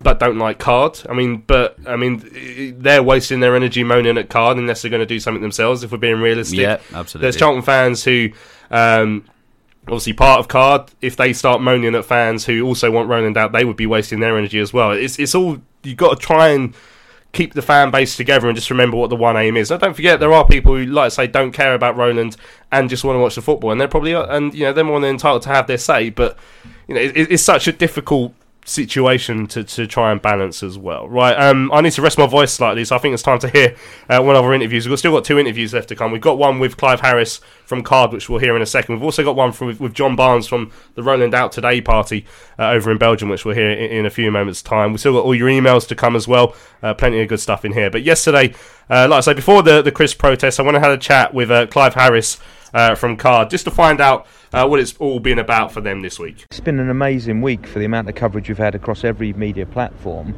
and one that really resonated us was this story, this suggestion that members of staff were had to ask their line managers to find out if they could eat crisps or not at their desks. And I mean, it's just so obvious for now that we supply those crisps for us. So what we've done today is, I think we've we've bought every packet of crisps that's available in southeast England, and the intention is to hand them out. And uh, people can uh, do what they want to do with the crisps. They uh, they don't taste great, but they're eminently flow- throwable. So let's hope that goes down well. Obviously, the, the Chris story is uh, a bit of a ridiculous story that's caught the, the attention this week, but it's, it's come on the back of a much more serious story in terms of the, the club's staff bonus situation, and you know, adds on to it, talks about the, the sort of pressure they have to work under. Yeah. But obviously, the bonus situation is one that Cardiff sort of thrown their weight behind the staff for as well. Well, at 100%. We've now moved into a, a different phase of what has been an appalling four and a half years, Lee. But now, when we get to the stage where our own staff are not being paid bonuses, bonuses that they've worked extra hours for, these aren't highly paid uh, members of staff. This isn't our, our players as such. These are people that put in the hours to enable us to put on a game so people can still come and watch and follow Charlton Athletic, no matter how bad things get. And for them to be punished by Duchâtelet just appalling. And that's why we've got the media behind us. I think we've got nearly every supporter that comes along will be behind us as well. That's why we've got uh, uh, our Grin- Greenwich councillors writing letters in opposition to it. I mean, there is no one now that doesn't realise the state of this club. Obviously, behind a bit of anonymity, the club staff have written an open letter to Roland Duchâtelet as well. So that's another stage because we've never really heard on the record any sort of disgruntlement coming out from within the club until this week. No, certainly not publicly. And um, I mean, that shows exactly where we are now. And, and more power to them, more credit to them. You know, we will stand with them and we'll offer them whatever advice, support they need to get them through this so that they end up getting paid for the work they've done already. This needs to be sorted out, and that's why the authorities, I'm glad, are now starting to pay their attention to this as well. This is more than just a protest. I never believed we'd get to this stage where the club members would get involved with us, staff members get involved with us, but here we are. And obviously, as you mentioned there, the EFL wrote, wrote a letter, well, a statement yesterday saying that they're willing to go and meet with the supporters trust and with the club themselves uh, to get to the bottom of the situation. I mean, what, what did you make of that? What, what they've said so far at the moment? Well, it's a start, isn't it? I mean, how much they can do, how much they can achieve, we don't know. But I think it's pretty unprecedented for the EFL to actually get to almost an intervention stage. At least they want to speak and listen and find out for themselves. How much power they've got, we don't know. But we've asked the questions. Uh, the the uh, Supporters Trust, in particular, have done well to get them to engage with us. And on the back of this week's coverage, I'm glad that the EFL finally listening to the problems of this football club. Mean, is there a view that you have on what you would like the EFL to do? Because I mean, they're they're probably in a, fairly difficult situation in terms of you know any punishment on the club will probably just affect the fans anyway. Uh, Roland Duchâtelet is still the owner of the club, so they can't really just force him to sell the club. So I mean, what, what do you think that they can actually do? I think it's a pressure across every level now. I don't think one single incident will will land the knockout blow. But you know, we're members of ROT overseas in Belgium on his back door. With us doing this today here at the Valley with our supporters, with the EFL writing letters, with local MPs or councillors writing letters as well, MPs backing us in all this. Eventually, Duchâtelet realises that if he's true to his word that he wants to get rid of this club, he needs to get rid of this club quickly and stop thinking about these ridiculous prices that we assume that he's asking for that's preventing the sale to go through. It needs to happen now because it's not good news. While Duchâtelet is still involved in football, it's no good news for anyone, including himself. What about the job that Lee Bay is doing under all these pressures as well? Well, it's amazing, isn't it? I mean, and uh, switching back to my sort of historian head, I think we'll look back on this in 30 years' time and, and, and just think it's incredible he's achieving what he's achieving. And there's a wonderful sense of irony that when we look at the two bright sparks in all this, we've got Johnny Jackson and Lee Bowyer, which are two figures that actually the people who support this club can identify with. They're not imports from Duchâtelet's regime. So, you know, the last thing we want to do is affect the players. I don't think it does affect them. I think the records that shows for itself, and we've had protests, they've actually performed because we've managed to generate an atmosphere. Get behind the team by all means, but let's get behind the staff as well, and it's about them today. So it was great to hear from, from Clive Harris from Card yesterday to explain a little bit more about uh, the, the protests and to hear it from, from, from the horse's mouth as, as such. I'd like to say, uh, so so so thanks to, to, to Clive for, for joining us there. We're obviously keen to point out that they still, you know, whether whether you come to games or not, uh, uh, the protesters all still support Charlton because Exactly. you know they wouldn't be doing it if they didn't care. No, hundred percent. It's like we've said. People people may find their own ways to vent, but card is a, is a fantastic, fantastic thing. Uh, people may not agree with me, but I think ev- everyone is pushing for the same goal, and cards have their way of, you know, wanting to make that happen. That's Yeah. their effect, and that's how. And it's it's proved that it's worked. It's got international media. It's got press. And I think that they should be they should be well supported, but you know, of course, people are going to have different opinions to me. But everyone wants the same end game at the end of the day, and we're all Charlton fans, and that's Mm. that's it. Excellent. Right, Chris Davin uh, sent us an email yesterday. It says uh, the the subject line is dull. It says just got back from the valley. How dull was that? Nothing happened for ninety minutes. The official attendance was uh, under nine thousand. Uh, but I'd say realistically it was under 5,000, though the, the officially 80 Fleetwood fans were in attendance. He reckons it was only 40. Uh, I didn't actually count, but the, yeah, the official amount, amount was 80, which is interesting. The first you could have counted. It was that bad of Yeah, a game. You could yeah. that probably could have killed some Yeah, time. I probably could have. Uh, the the official attendance from Fleetwood the first time they came was 89. Then it went up to 100 and something last season. Now it's gone back down to 80. So I really want to know what happens like that 2030 that just one week like, oh, I can't be bothered this week. Uh, right, safe to say the boycotters boycotted their day after the damp squib of a turnout. Is, safe, he, he is safe to say that Card are a busted flush, uh, not their fault. But if you urge boycotting fans to turn up and protest, and they and they uh, they can't be bothered. I think it's safe to say Card have had their day. To be honest, the crisps on the pitch fiasco was a farce. Uh, fans are all protested out. I know uh, you boys back Card until your dying day, but you can't dress today's protest up as anything other than a massive flop. Sadly, there had to be a man with a megaphone at the front of the protest, even more cringeworthy, uh, to be honest. As for on the pitch, a very poor game. Fleetwood uh, and us were both pants. God knows what that woman from the Blackpool Gazette was on about on your show on Thursday. Uh, Barcelona esque, they were not. Uh, I mean, you, you, she's not going to come out after they just beat them Scunthorpe 5 0 and say, actually, they're pretty rubbish. She was just five. that's the. She was living on that high. Yeah. She's still she's still up there. Yeah, uh, this league is even more hopeless than last season, which is why I can't, uh, which is why I can see us making the playoffs. Anyway, I don't want to talk about the things we've gone through. Though it's hurting me now, it's history. I've played all my cards. That's what you've done too. Nothing more to say. No more ace to play. Chris Davin always signing off with a, a musical. Uh, influence there, and I always enjoy those. Cheers for your, cheers for your email, Mr. Davin. Uh, Phil uh, DM'd us says, "Hi guys, I went to the card protest yesterday. Pretty lame, to be honest. However, it got plenty of media coverage to embarrass the regime, which has to be a good thing. And that's the point. You know what Phil said, and even I think uh, you know the, the majority of emails said even if it wasn't like the explosive, it, it wasn't Notting Hill Carnival we were attending. It was a it was a protest Exactly. against someone who wasn't even there, Mm. but it still got the headlines, and I think that's the main thing that you're trying That's to That's the important bit. Yeah. that's the important. Yeah. Um, Phil carried on and says, uh, I then turned around and walked away and did not attend the match. I have to say I felt very choked up.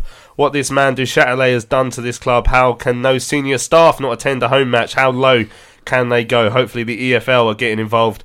Uh, we may get some answers, although I fear uh, they will do nothing. Good point that yesterday, no senior staff here. Richard Murray wasn't Yeah, available. Tony disgraceful. I mean, obviously people have other things to do during the season. But when hmm. this is the senior member of staff, I mean, you'd hope that. I mean, who, who was it who greeted like the, the the guy from Fleetwood, the chairman at Fleetwood's meant to be a nice bloke. If he was there, who was it who, who sat him down for lunch? Terry, I reckon. The. Yeah. no, Terry would never say no to a bit of lunch, as as, as we know. right, Dan Farmer.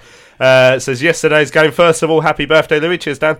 Uh, hope you had a great day. Right now, uh, about the game, uh, poor in my uh, there's a word before poor that I can't read out there, Dan, but poor in my opinion. Uh, not a lot of creative spark at all. Aribo didn't look great. Maybe he was tired. I mean, Bowyer did say he felt that the, players looked a bit lethargic, didn't he? Uh, so, so I imagine he agrees with Dan there.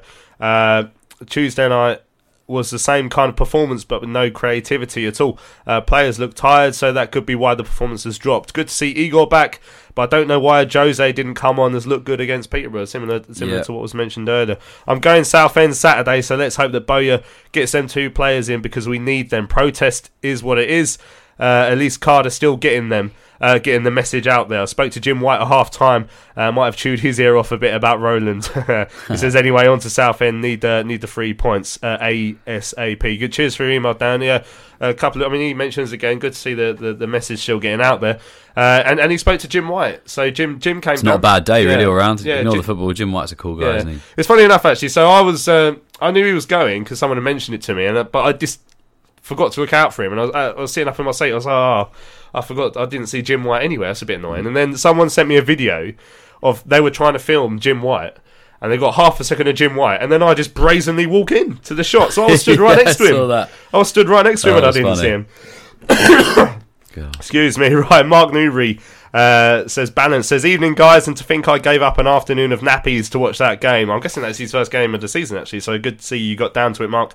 Uh, wasn't the worst I've seen, but uh, it came down to not having a balanced midfield and also Marshy uh, going missing. How many times have we said that? Unfortunately, we missed Jake Forster-Caskey getting on the ball and looked better when Lapslie came on. For Pratley was man of the match. Uh, but he is a potty mouth, and after hearing what he had to say to the ref after being booked, also lucky not to get a second yellow. right, uh, you have to DM me what that was, Mark. I'd be quite interested. Uh, Dillon's save was even more impressive from behind. Uh, that's where he sits right behind the goal, and it might uh, keep the naysayers quiet about him. Also, my first time seeing the Arsenal guy, see Krystian Bielik, uh, and I was impressed. Uh, but can't see where he's going to fit when Pearce is back. Cheers from Mark. Well, he did play sort of in the when we had the diamond yesterday. At one point, he was playing in, in front of the back four. Yeah. which is where he can play. I mean, again, you saw him up at up at Aki. Uh, he looks quite calm on the ball. Obviously, very early He days, and he's a young he's a very young man, only twenty as well. But Yeah. yeah, im- impressive so Yeah, far. he look he looks fairly comfortable on the ball, um, and he provides a bit of backup as well. For you know, we've been he's been saying lately, Bowyer, about uh, Pratley sort of been really pushed to his his um, his limits. So if he starts to tire, you know, Bielik can sort of sit in there uh, and play in, in more of a defensive midfielder role rather than at the uh, in the back as part of a back four. But it's good to have that to have that option. You know, it, you've he can play between those two positions, which is, nice. Have a bit of flexibility. Yeah, and uh, yeah, well, like I say, because he is so young, it'll just be interesting to see how many how many games he can handle. Uh, but yeah, I've I've, I've liked the look of him so far. Very tall. Yeah, is, he's very tall. Passes Yeah, very, the. very tall. I'm sure he passes the Charlton Life height test. Right, uh, Charlton. Uh, this email comes in from Mark Wilson. Says Charlton in real trouble now. We know the club was without a chief executive, a finance officer, a full time manager, and let's face it, a strategy. Uh, and we are all well aware that fans have gone missing in their droves, choosing to do things that are more fun than watching the husk of a club battling out a nil-nil draw. Passion has been replaced by apathy, and that is very damaging. But everything is cyclical throughout the club's history. There have been peaks and troughs. The Premier League years were preceded by exile. The late 80s on field success was preceded by the early 80s financial meltdown. Promotion in the 70s was preceded by years of underperformance. The FA Cup final win was preceded by a defeat the previous year. What goes around comes around. So while we have sunk to what appears to be an all-time low, remember it's darkest before the dawn. Roland Duchâtelet is on his way out. One way or another, he will be gone, and he is the sole person holding the club back. His dis- his demise is the key that unlocks the next upswing in Charlton's fortune. So keep the faith. He'll be gone soon, and the success we've all been starved of will gradually return. That's a brilliant, Love that brilliant email. email, Mark. Thanks for that. And you know, we, we've been Charlton fans, all of us, for, for many, many years. You know, we've seen good times and we've seen bad. Obviously, we're very much in the trough at the moment, but hopefully, the peak will be back soon. Yeah, fingers crossed. It's you know, it's it's it's we're all long suffering. We've all been through it. I know since I've been on this show, it's been through like the the real tough times. We've seen each other go through some seriously serious lows at Charlton at the moment, but you know we're all looking forward to that day when eventually it is all over, and that that email sort of really gives us something to. It's a bit of positivity to latch onto, isn't it? Yeah. It is going to happen at some state. It might not feel like it right now, but it is. He want he wants to sell, and it will happen eventually. And when it does, this place will be fantastic. Excellent. That's a brilliant, a brilliant email there from uh, from from Mark. So thanks for that, Dan. Uh, Briordi says no width and no crisps. Good evening. Most of our play is pretty good. Very impressed uh, with Lewis Page, who's providing our only width at the moment. However, Marshall remains an enigma. He really should be tearing up teams, but he just just does not take anyone on. Pratley is excellent, works hard for me, and is more reliable than. As as such, I don't think Kashi has really missed. And I think that's a fair point, actually. So Mm. so far, I mean, obviously in terms of squad size, we'll work that out at some point. But Yeah. yeah, I think I think that's a good point. So still very confident about the team. I think we will come good. I thought Fleetwood were pretty good. Uh, they have some good players, and their right wing player was a threat and a strength that we clearly uh, lack. By the way, is it true that their fans travel back on the team bus? I, oh, I don't know if that's a joke or not, but um, I do know at non-league level, sometimes, for example, Bromley would sell seats on the team bus just to help you get to and Yeah, from yeah. games back in the day. So maybe Fleetwood are still, with all due respect, still operating on that size of fan base at away games. So maybe, uh, but there, there was very few of them. uh, but you know, fair play to them. I've, I've got a lot of respect for Fleetwood as a club, and it's a nice club to go and visit. Yeah, Um, apart from the music they play when they Oh score. yeah, that's annoying. horrendous. yeah, but that's our own fault for conceding. Yeah, absolutely. it says regarding Duchâtelet and the crisps, I thought that the idea was quite amusing, but they do not lend themselves to being thrown any distance, and as such, the protest was a bit stale. Should have used kettle crisps. Yeah, we were discussing this in the pub after, like uh, in in the, The studio. Yeah, in the studio before the game, I made Stubley go and stand right by the far wall and see if I could throw the crisps at him, just see how much distance I could get on him. And I was a bit worried, and then we said after kettle crisps, heavy crisps like that, Yeah, Paul scratchings.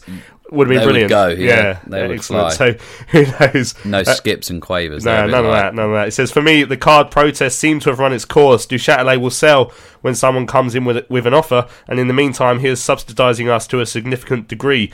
Who knows what he's going to be replaced with and what funds they will have? I mean, that's always the risk you're going to take. But I think people will say, particularly at this moment in time, it's quite clear. get worse. it, it could- it's quite clear that there's not a great deal of money coming in now. You know, enough to keep the club running and and to pay Mm. the bills, which is obviously could be worse in yeah. that case. But you know, not really enough to get this club back into the championship, which is what we want to see, of course. Uh, right. Um, earlier on, uh, I mentioned earlier on that we uh, the Roland Out Today party. Uh, standing in a local election over in uh, St Truiden, uh, Roland's tone, uh, hometown, uh, uh, later on this year, and so I wanted to find out what they've been up to this weekend because they've been over in St Truiden this weekend, leafleting, I understand.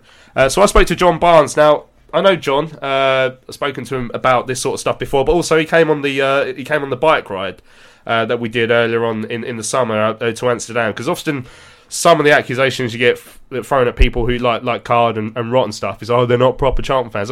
Well, John came on the bike ride and that was a massive Charlton family event. That was charity event. You know that John's a proper Charlton fan, so no one could ever throw that accusation at him.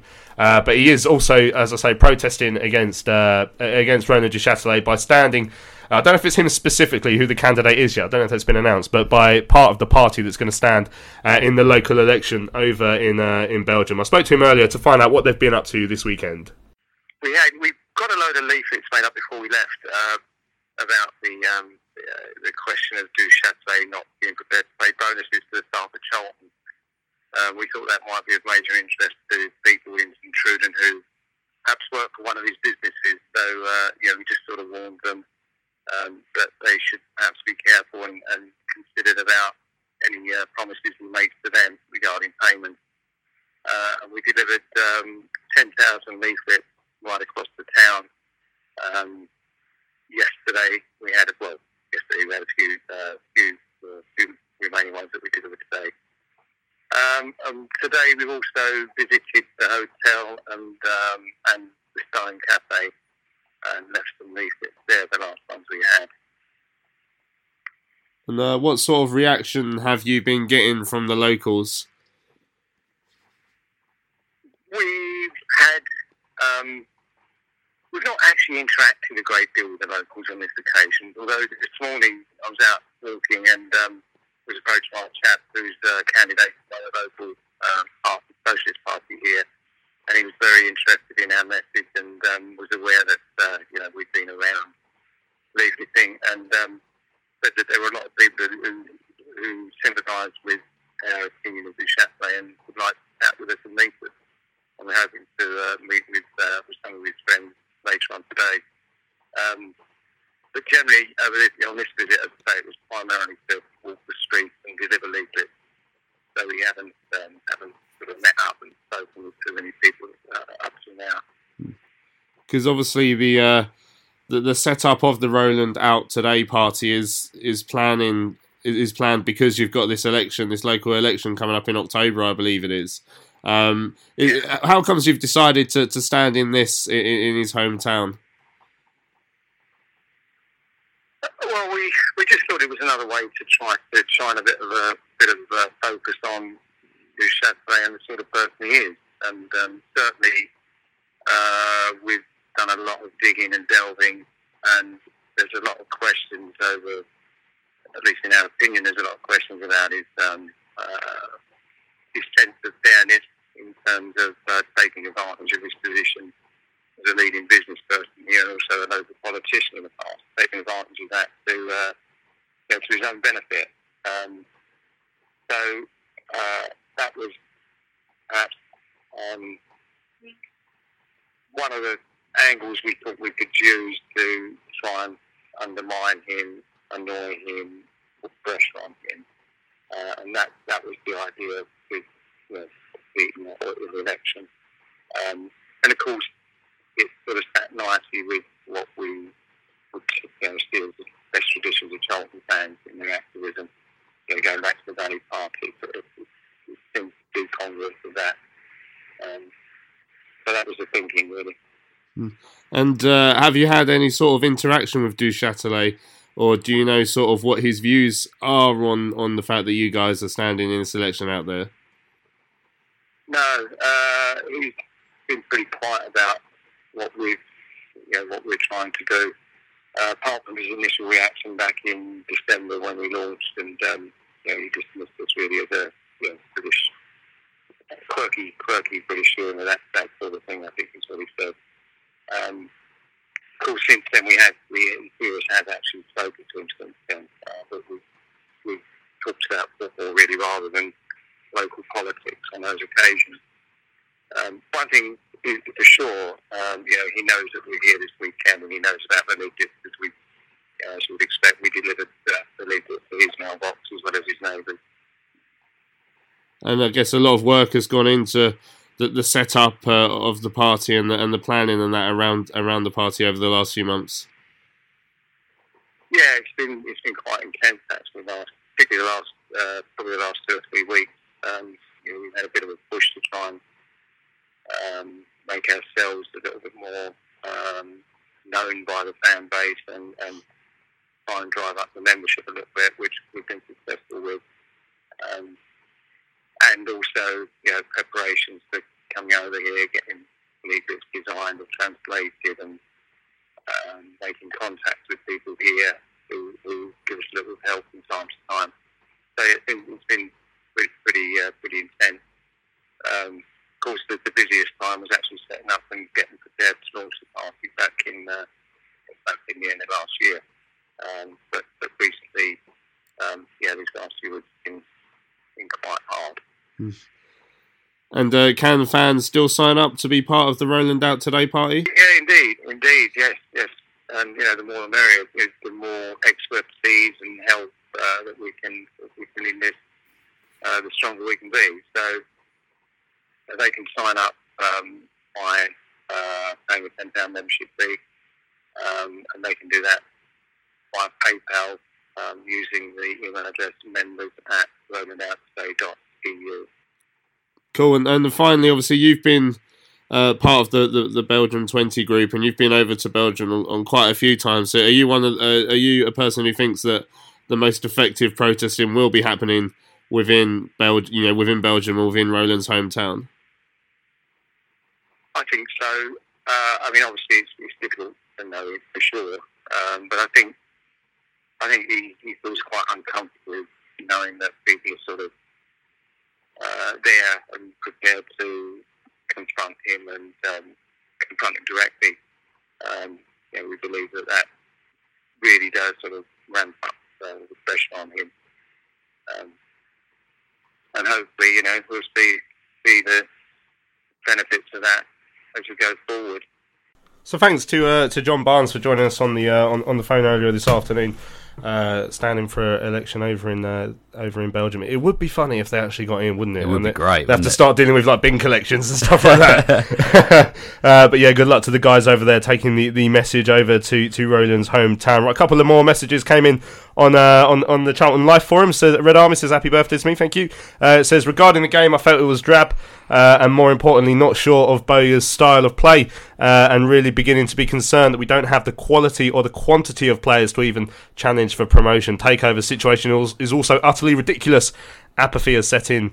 Uh, well and truly, it's a long way back, and I to, I, I do. I have to say, I do agree with the. I, I don't think we're going to be challenging for promotion at all this season. Unfortunately, I mean, maybe I'll be proved wrong when when the injuries come back, but but we'll see. Uh, right, Rudders twenty two said, "Me personally, he will go. Keep up the pressure uh, from all along. The crisp was a good idea, uh, but not much uh, to delay the game. What about mini footballs next time with all of Roland fail- Roland's failures uh, messages on the on the footballs? That'd be quite interesting. I don't think there'd be enough footballs to, to list all of uh, all of Roland's failures. Finally, one last tweet comes in from London Iggy. Says, "Got to say, our club." Uh, is suffering, but you boys are top dollar, uh, keeping us together Sunday and Thursdays uh, throughout the dark times. Well, thanks very much for that, uh, London Eagle. Very kind of you. Uh, you're one of uh, one of our more uh, one, one of our listeners who gets involved more as well. So we thank you for, for that as well. But thanks to everyone who gets involved, of course. Uh, we've actually run out of time. That's uh, that's flown by for me. I was worried after such a boring game yesterday uh, that we struggled to fill that. But there was so much to talk about. So many people got involved. So we thank you uh, for that, Lewis. Thank you for, for coming in. No problem, this- this Louis. evening. Cheers. Happy birthday. Thank you very much. Uh, yeah, I've been Louis Mendez. Uh, this has been Charlton Live here on your Sunday evening. We'll be back, don't forget, on Thursday when we'll be looking forward to next Saturday's visit to Roots Hall to take on Chris Powell's uh, Southend United. So we can all get our knickers in a twist about Chris Powell and we can have that argument about we, we love him too much or we don't love him enough. So looking forward to that. But anyway, thanks for listening to all of you. Uh, thanks, thanks for all your emails and tweets as well. Let's hope that Charlton absolutely smash Chris Powell's Southend next week.